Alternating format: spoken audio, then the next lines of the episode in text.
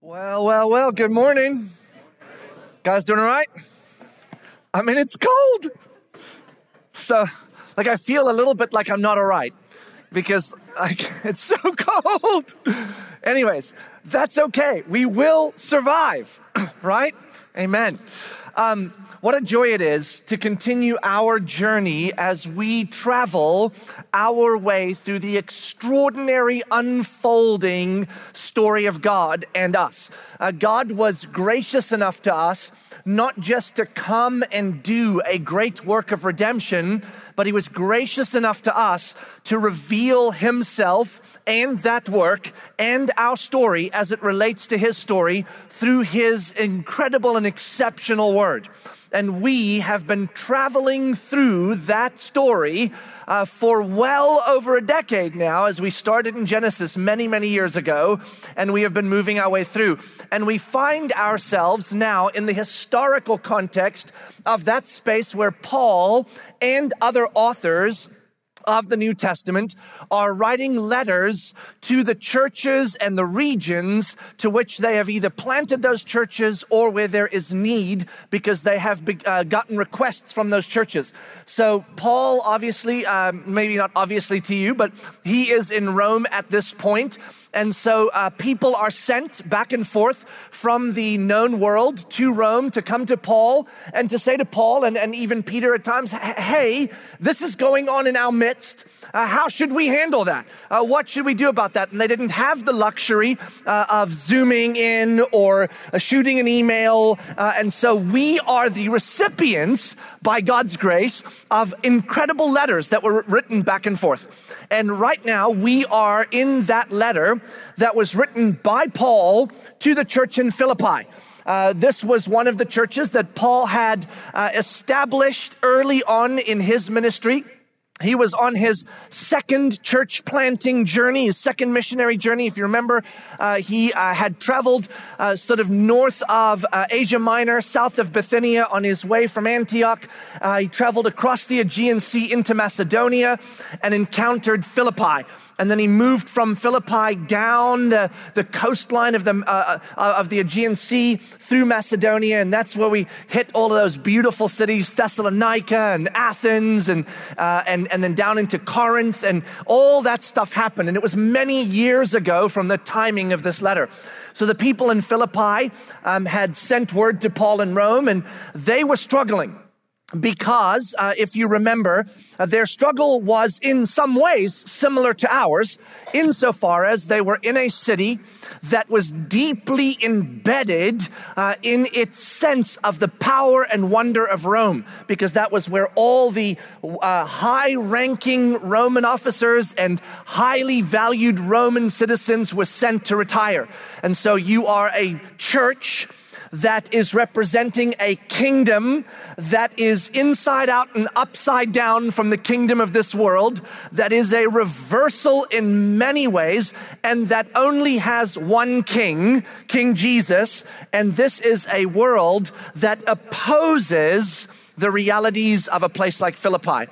And so the church in Philippi is experiencing some complicated realities. How do we live our lives as Christians in a culture that does not just oppose the way we live, but is opposed by the way we live, right? So they don't like this.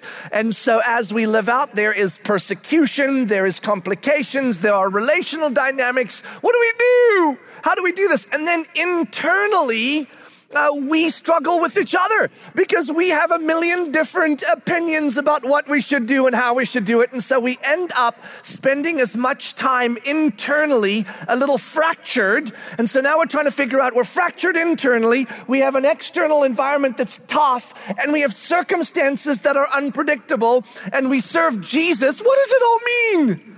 Anything sound familiar? And so, what a beautiful letter uh, to not just go to the church in Philippi, but to come all the way through history to us by the Spirit of God through Paul. uh, to say to us, here's the deal. So, Paul in this letter uh, kind of set a context right off the bat in his partnership with the church in Philippi, his joy of them, and, and he reminded them of the extraordinary privilege he counts it as Paul that they are co laborers with Christ, bringing us back to the calling of like, what is our call on this planet? Regardless of the environment we're in, are you in a dictatorial environment under a, a, a psychotic dictator where the church gets burned if you establish it? Yep.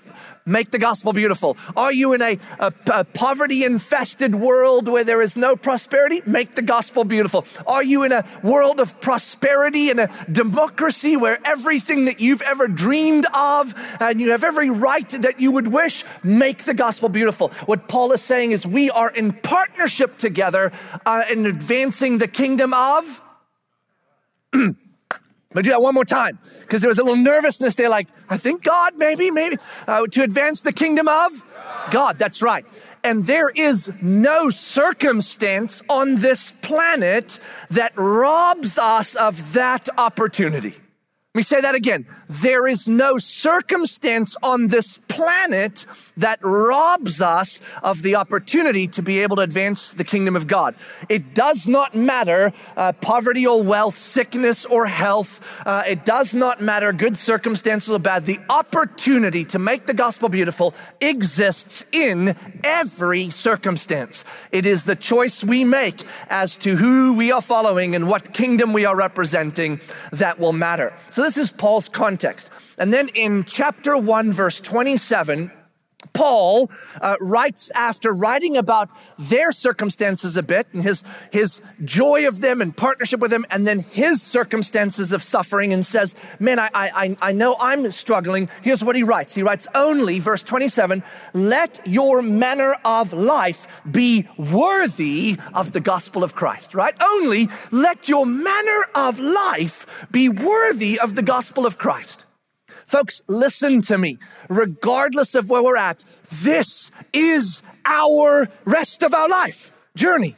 Let your manner of life, your way of life, be what? Worthy of the gospel of Jesus Christ. Welcome to your life. Are you husband or wife, single or married, child or parent, well or not, poor or rich? Here's the sentence only let your manner of life be worthy of what you now know you are the recipient of in Christ and what you now know you represent as the kingdom of God and the personhood of God. This is our life. And then in that context, Paul entered where we were last week, right? So, how does this play out right here with us? Because it's got to start here. This is not first and foremost about how we, as the followers of Jesus, interact with the world that does not know Jesus. That is coming, but it starts where? If we can't interact with one another in a way that represents the kingdom of God, in a way that is worthy of the gospel of Jesus Christ, then our chance of ever ever living worthy of the kingdom of God in front of the world is zero. So if we are not in this together, then we are not living worthy of the gospel. That's a big statement, but it's just true. So, boy, how important is that we get this right together, right? What a calling. And then he gives it to us. So, what does that look like? What does that look like? Here it is. Okay, here it is. Let me, let me read it to you as a reminder because you, you heard it. Um, last week I heard it, um, and we've heard it a lot, but let's hear it again. Here it is. It's, it's so simple. It's so simple. Listen. Do nothing out of selfish ambition or conceit, but in humility count others more significant than yourselves. Let each of you look not only to your own interests, but also to the interests of others. I mean, there it is. I mean, should I go on? Do I need to go on? We're done, right? Okay, Mosaic Church, go do that. Do nothing out of selfish ambition or conceit. Consider others' needs ahead of your own. We're dead. Right?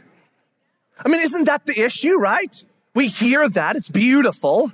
It feels right. It's romantic. It's wonderful. It's like, yes, we're going to go do that. And then you walk out of here and the donuts are low. And you're like, what on earth? Who's, who's responsible for this? There were chocolate ones earlier, but these stupid other humans took them. Now, you would not, not say that in the lobby because we're Christians. You say it in the car and you drive home. And, that, and that's here, like right in this place. The places we interact every day, we are confronted second by second by the nature that says, Are you other humans considering my needs? I mean, just get the kids ready in the morning for school. That's it. That's all you need to do if you have multiple children and you'll be like, what that, that's never gonna happen. Because every personality enters into the spaces in which we live, and every personality begins with, I am wired a certain way, and you, other human, are violating the wiring of my system. In my home, I have the wonderful privilege of having children with different personalities. I mean, if I could go back in time, I'd tell God, listen, next time around, can you make them all basically the same? Because if you do, then I won't struggle with one who likes to be on time and one who likes to sleep in and doesn't give a, a rip about time, right? And so you try that in the mornings. There is no morning in my house, years in. I'm, i mean, just think about the insanity of this. Years in, and I can't think of a time I haven't stood at the bottom of our stairs and said, I, I won't name names this time. I'm like, get down here. How many times have I said you need to be down here by this time and it's seven minutes past that time and you still need to eat breakfast? Why am I doing this? Is it because I care that they're on time? No, it's because the other child is in the kitchen screaming at me. Where are they? We're going to be late again. This is ridiculous. And so I could theoretically quietly sleep in in the morning while my children go downstairs, simply make some sandwiches, get some breakfast, roll out the door, and drive themselves to school. But why am I down there? Because they won't do that because each human in my household, like every one of you and I, rolls into life saying, These are my preferences. We might even dare to say, and sometimes rightly, these are my rights. And then we might even say, if we dare, these are my prerogatives. Now you might say, uh, what is a prerogative rather than a right? Listen, just so you know, I'm one of those people that I, am so aware in rooms how often, especially in theological circles, we say big words that we're all supposed to know what they mean, but none of us really do. And so we all nod like prerogatives. So we were talking this week, and the word prerogative came up. Uh, in our discussion with the teaching team, and I was the one that said, okay, hold on, time on. Someone define prerogative for me. Because generally I think I know what it means, but do you really? Prerogative. Yeah, it's kind of like a right, isn't it? Yes. So, how is it different than right? Why would we have two words, right and prerogative? Why use prerogative? And why did Renault start with preferences, then go to rights, and then he had this other word, prerogatives?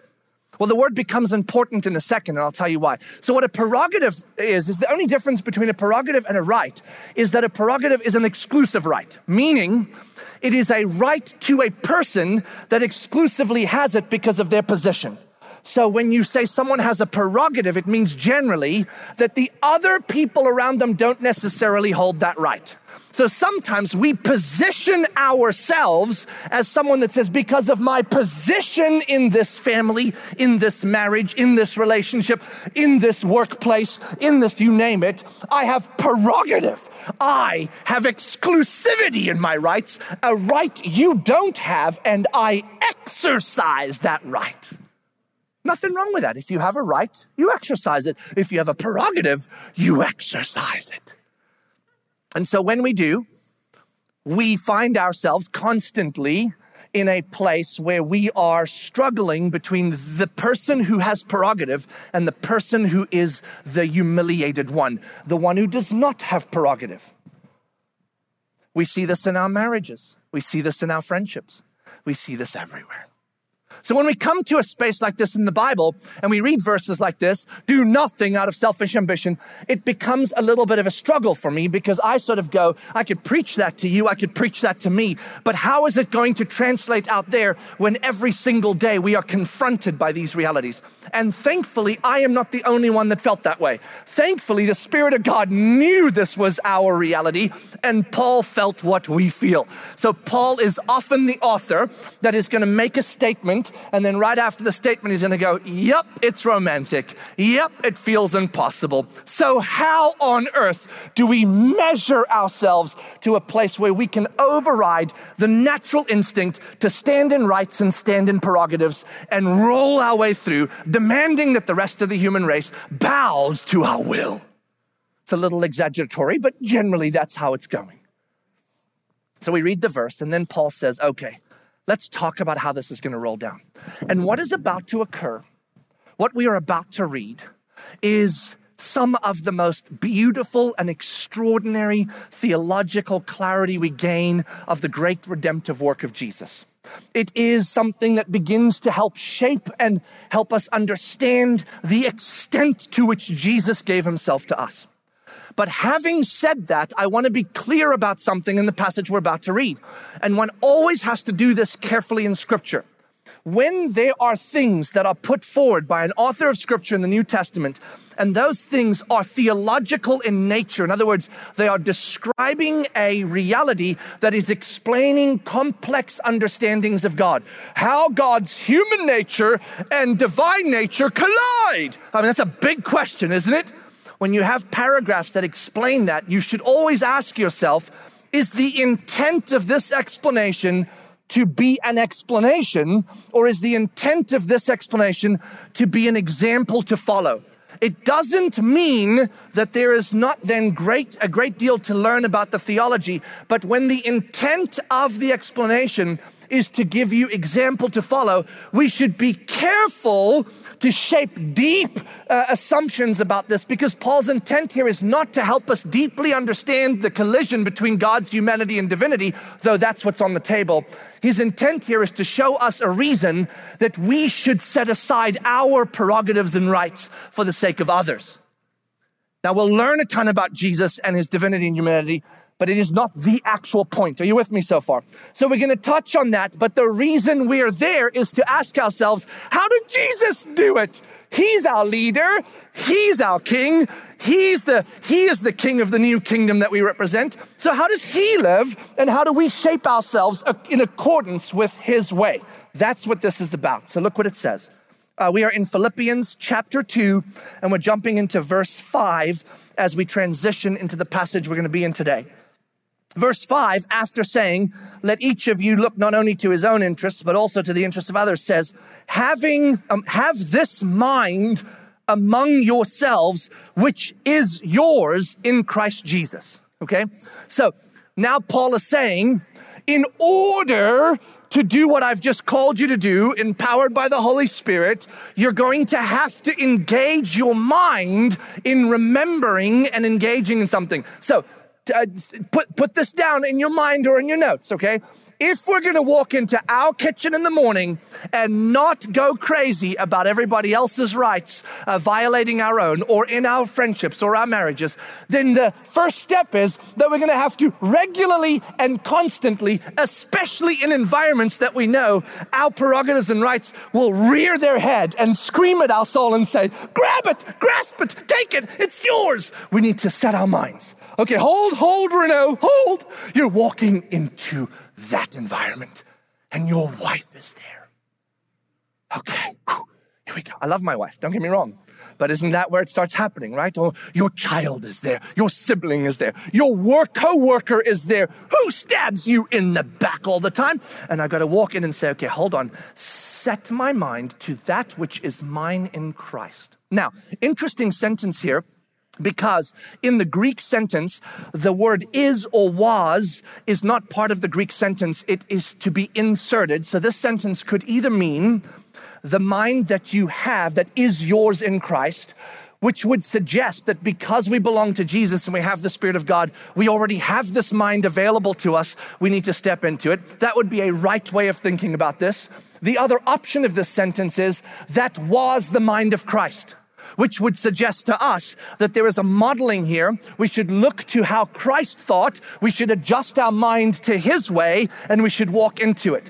Whether this sentence says, which is yours in Christ or which was Christ's, it changes nothing, does it? Because they combine. If it is yours in Christ, you still need to set it onto his. If it is his and you are his follower empowered by the Spirit, you need to set it on his. So what is the conclusion here? If we are going to live out what we are called to live out as representatives of the kingdom of God, we need to set our minds on the way of our leader and King Jesus. So, what was his way? This here is an explanation of how we are to walk into circumstances where our rights and prerogatives will throw themselves on the table and how we are to manage that internal exercise to best engage in the human relationships in a manner worthy of the gospel of Jesus Christ. You with me so far? Take a look now. Look what he says. Who though he was in the form of God, did not count equality with God a thing to be grasped. Woo! Okay, we are in some serious theological territory now because now we are in that space that often creates a great deal of controversy as to exactly what happened when Jesus took on human form and what exactly was lost in that taking on, if anything, and what exactly wasn't. And so we begin here, Paul says, so as you set your mind on that which is yours in Christ or which was his mind, we start here. Christ had a position. Now, the reason we say he had a position when we use the sentence, who was in the form of God, is because that sentence really describes in form a true and exact nature. So it's saying, reminder, folks, prior to Jesus stepping into the story of becoming flesh, born from the Virgin Mary, was he equal to God? Was he God? Was he one with the Father and the Spirit? Was there absolute equality? Was his positioning in any way, in true and exact nature, less than God himself? No. So this is speaking to the pre-existence of Christ as it relates to his humanity, that before he became human, what was his position? His position was equality with God. So some translations here, instead of saying who was in the form of God, would say who had equality with God. Okay, so you'll see those translations. It means the same thing. His true and exact nature was true and exact God. So when you are the creator and sustainer of all things, okay, do you have some prerogative? I love that laugh. Thank you, whoever did that, because that is legit. That's how we all should have responded. Like, is that a stupid statement? Are you trying to call us unintelligent? Of course, if you are the creator and sustainer, and all things that exist are held together by your will and desire, I think prerogative is the word that you define. And here's what it's saying Jesus, prior to entering our world, had equality with God and held that position that came with it all prerogative. You with me? But he did not consider grasping his prerogative as something he should do. When we talk about he did not consider equality with God something to be grasped, we get confused sometimes and say he was equal with the Father, then he became human and he was not equal with the Father because he stopped chasing after equality, and we can get even more confused and say, does that mean that Jesus throughout time was kind of sort of not equal to the Father, and he just didn't consider like trying to be equal with the Father something to be grasped? That is not what this is saying at all in any way whatsoever, because that would violate the rest of Scripture. What it is saying is that when Jesus held position that had right or prerogative, he did not consider that prerogative something that he had to hold on to. We see this in the temptation of Jesus when he's faced with the enemy coming to him and saying, Stand on the temple, hop off, because you have, listen now, the prerogative to say, Keep me from hitting the ground. You have the prerogative to say, Feed me bread. This is your prerogative. You are the sustainer and the creator of all things. And Jesus says, I have that prerogative, but I don't see that as something I have to grasp. Instead, I'm going to do something else that will, in many ways, violate my prerogative. Now, we're going to get there and we're going to talk here because it relates not only to the theological realities of God's humanity and divinity, but also to our calling as Christians to set aside our rights for the sake of others as it relates to the biblical community. Watch this now. So you've got that so far. Not equality, but prerogative, uh, rights. So he says this but, but, emptied himself by taking the form of a servant, being born in the likeness of men, and being found in human form. Okay, so this gets tricky. So, in a lot of theological spaces, not a lot, in some theological spaces, and perhaps in some you grew up like me, we have here a theological format that is called kenosis. What it says is that Jesus, when he stepped into human form, he voluntarily took his divine attributes and he set them aside. He emptied himself of his divine attributes in order to be fully human. So, in order to be fully human, he had to become not fully God in his functionality. This is not a good doctrinal stand because what it does is it says his humanity diminished in some form his divinity, which it did not. Jesus was one who simultaneously always existed in both forms of his humanity and divinity. He was always God man together, and he is the one who could fully be both. We say, well, if he was fully God, how could he then? So let me give you a few examples. Jesus was one who thirsted, right? I mean, this is in the Bible. So just if you're like, I don't know, was that right? Yes, he was thirsty, okay? Yet he said, If you ever thirst, come to me and I will quench all of your thirst. Was he ever hungry? I mean, you can read the Bible. He was hungry. Yet he says, I am the bread of life, and he feeds thousands. Was he able to produce at any given second anything so that he would never experience hunger? Of course he was. That is a divine attribute and power. But at the same time, he was hungry he voluntarily, listen carefully now, here's where we start, took his prerogative and set it aside. What he emptied himself of was not divinity, was not attributes of divinity, was not power, it was prerogative. It was right. He had the right to do many things. In fact, even as far as glory is concerned, one argues here, and it's complex, did God, in becoming human form, in the form of Jesus, set aside his glory? And the answer is y- y- yes, no, no, no, yes, no. So I have a word for that. It's no, yes. We've used it before.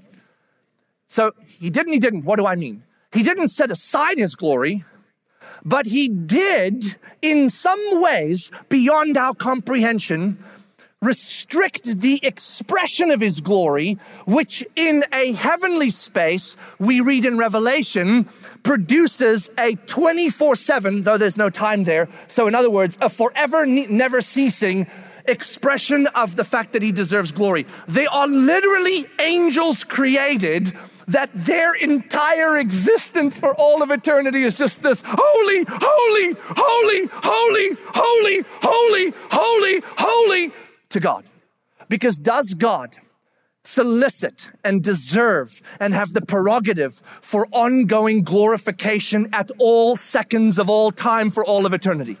Yes, he does. And as he walked on this planet, should he have had the right to express that glory in such a way that we would literally in every encounter go, Woo-hoo!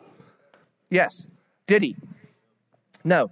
You know, even in the transfiguration, isn't it incredible that as he steps into the transfiguration, which is where he went up on the mountain with a couple of his disciples and he showed them his glory, right? You realize there how Jesus was in a consistent state of keeping outside of himself, emptying himself of his prerogatives, but not of his glory, not of his attributes, not of his power. So here's why this is important. Listen carefully. This becomes very important as it relates to our journey.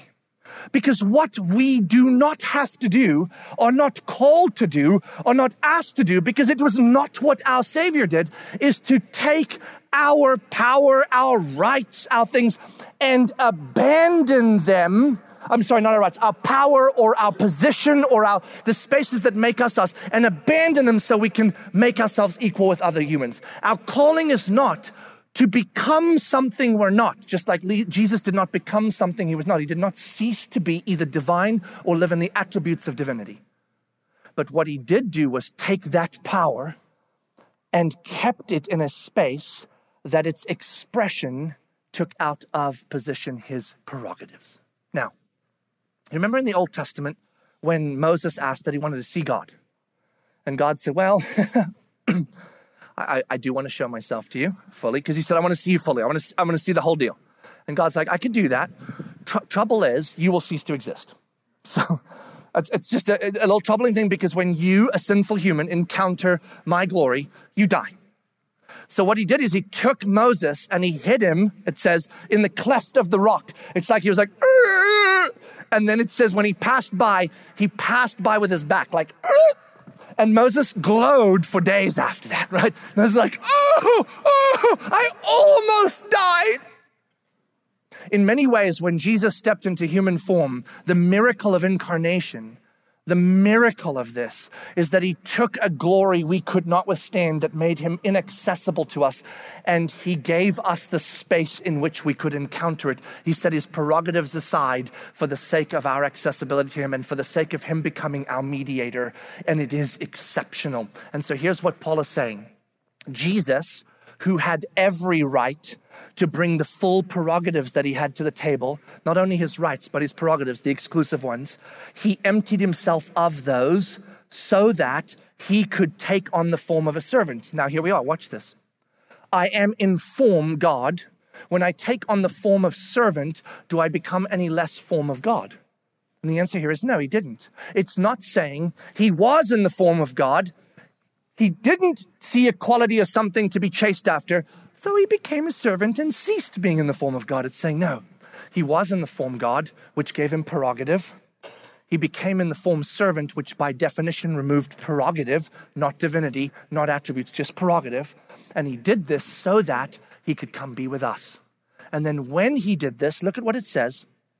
It says, being found in human form, this is key, he humbled himself. He humbled himself by becoming obedient to the point of death. Now, listen to this. I'm going to read this to you because uh, humility, humility, d- dictionary definition, the quality or condition of being humble. So ridiculous. I'm like, why, dictionary? Why? I don't understand. Okay, then you go to humble. So now you have to go to a second dictionary. I think that's their point. You got to come to us twice. Okay, here we go. Humble. What is humble then? Not proud or arrogant, modest. Okay, got it. But here's the here's the beautiful one. The next one down. Low in rank, importance, status, or quality.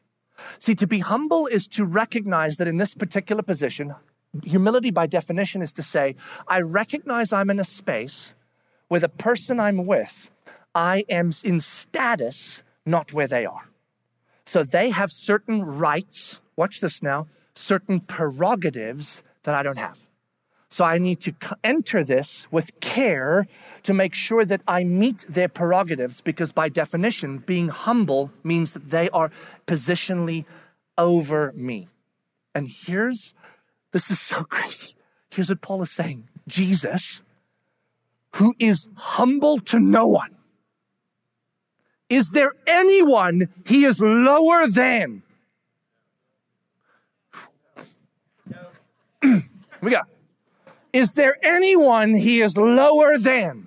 No, ever, ever, no, never. Which is why it says he didn't become humble. He made himself humble. He said, I have every prerogative. I will set them aside so that I can come and meet whose needs? Yours. Yours. And I did it.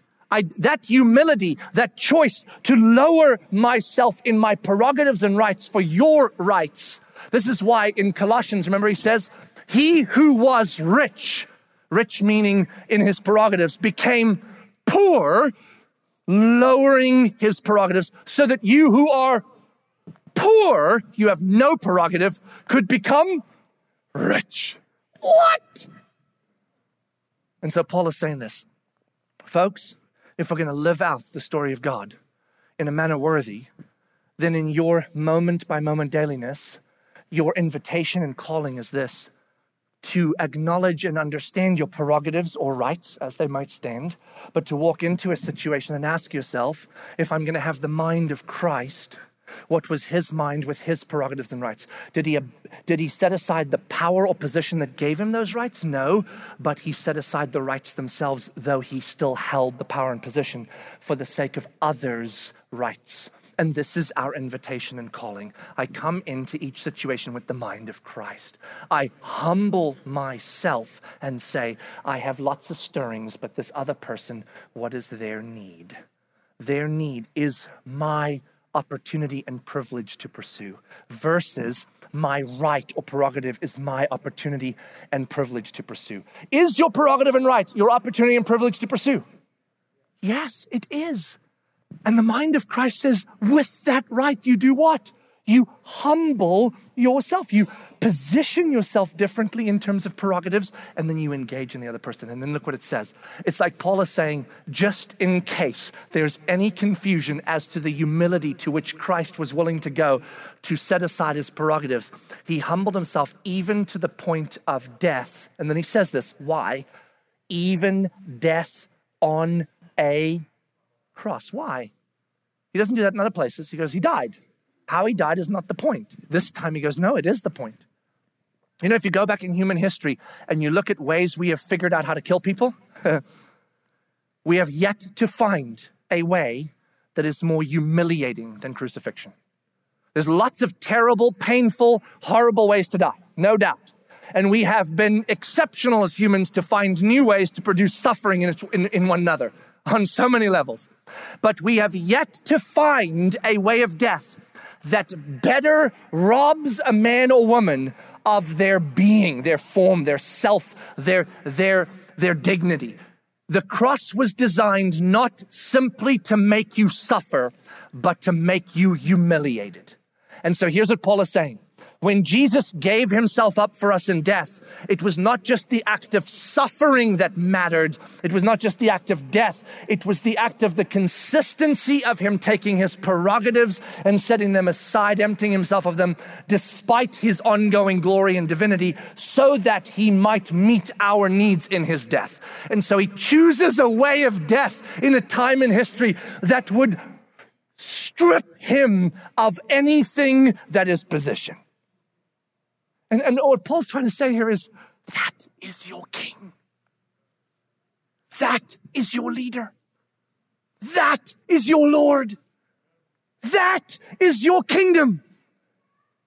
Do you understand now why he said, consider the needs of others ahead of your own? Or do nothing out of selfish ambition or vain conceit? You will, but when you do, set your mind on the mind of Christ and begin to reorder according to his mind. In John chapter 13, Jesus sat down with his disciples and he washed their feet. And you remember Peter was like, uh uh-uh, uh, ain't touching my feet. And what, what, why did Peter say that? Because he was uncomfortable about his feet? No. He said it because he was like, if anybody's going to wash anybody's feet, it's me washing yours because I understand our positioning. And Jesus says, no, you don't. You do understand our positioning, but you don't understand the way of my kingdom. I, who have prerogative, will empty myself of that prerogative to come and wash your feet, so that you, who have prerogative with other humans, will empty yourself of that prerogative to wash their feet. That's why Jesus said, Now that I have washed your feet, go and do what I have done for each other. Our call to do this thing that Philippians calls us to is no small thing. And it will not come naturally nor easily to you or I. And we will not succeed at it every day. And so our call is to remember, to set our minds on the mind of Christ, and to engage in the constant consistency of setting aside our prerogatives for the sake of others and serving them, because He did that for us. One of the opportunities given to us in the church is the opportunity to engage in the remembering of the great work of Jesus' redemption as it relates to our salvation and his death and resurrection. But now we have an added layer, don't we, as it also relates to his humiliation that sets the order for us to function in our dailiness. And we call it communion.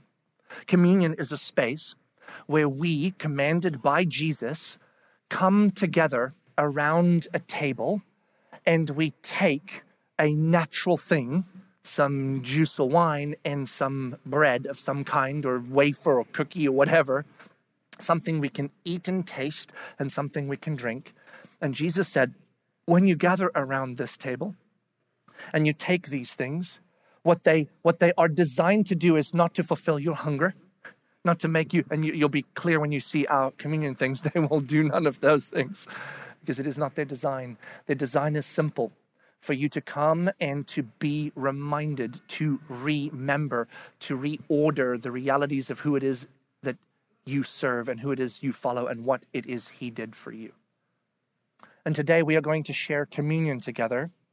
Yes, to remember the extraordinary position we have as people with eternal life, people who belong, people who are children of God because of His great redemption own that, live in that, stand in that, but also add today to this remembrance this death was death on a cross. It was the stripping of all things dignity so that he would demonstrate the lowness of his humility so that he would call us into the same.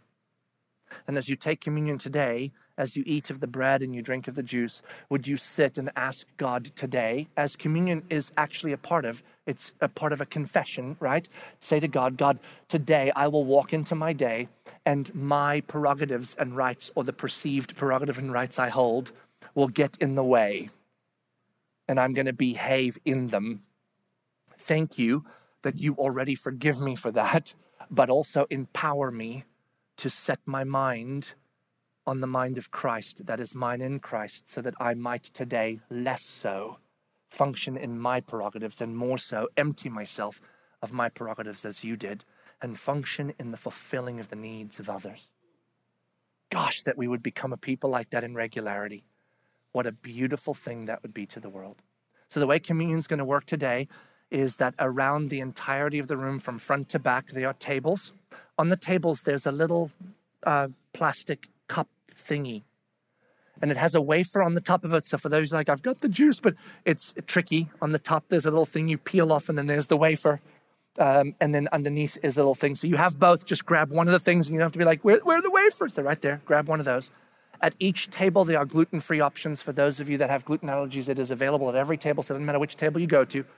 Grab one of those little things and go and sit back down in your chair because I really want this communion experience to be something reflective. So don't grab it, peel it, drink it, sit down. Just go get it. The act of getting up and getting it is important. That's why we do it this way when I just pass it around because it's something that you're choosing to kind of get up and you're choosing to go and you're choosing to say, because I want to remember. If you are here and, and you're visiting and, and you don't know who Jesus is and you don't know what this is all about, know that this is a place of authenticity and freedom we don't want you to do things that are not authentic, and you have the freedom here without judgment to sit and relax and watch what the body of Christ does when they come and remember. If you're coming to this table for any reason but to remember Jesus, allow me to offer this to you. You're wasting your time and His. And it's silly to do that. Don't do that. Be authentic. Stay. If you are coming to remember Jesus, what church you come from, what background you come from, where it makes zero difference. Come to the table grab one of those, come sit down, hold on to it. And then when you are ready, we're not doing this together because this is a moment between you and God. When you are ready, whether it is right when you sit down or as the worship song emerges, when you are ready, peel that thing open, take communion, and sit in that moment and just say, God, thank you for what you've done for me. Thank you for your mind that you had for me. Thank you for setting aside your prerogatives for me. Teach me to do the same for others on your behalf for your glory. You washed my feet teach me to wash others. Let's pray. God, thank you for your incredible love for us, the amazing ways in which you have constantly and continually demonstrated your love for us, and in particular, by humbling yourself and taking on the form of a servant, setting aside and emptying yourself of your prerogatives so that we might experience the accessibility and redemption that you are and did work for us so that we would have a mediator that would set us right and take from us our sin and give us your righteousness. God, thank you that you did not just tell us that you did this for us, but that you've empowered us by your Spirit to live in it with you, to not just be recipients of the gospel and redemption, but to be participants in it. So, as you've called us through the book of Philippians to be a people that walk in to our circumstances and relationships and work to have a mind that is our mind in Christ, to set aside our prerogatives for the sake of others, God, you know the complications of that as it relates to our humanity. We ask now that as we come and remember what you've done for us, that we would also be empowered by that remembering through your Spirit to engage in a different way today, this week, this month and to keep setting our minds in the place that was your mind, our mind we have in Christ. That we would, like you, humble ourselves for the sake of others. We love you, Jesus. We're so grateful for what you've done for us, and we're so grateful that you've empowered us to do the same. We pray in Jesus' name. Amen.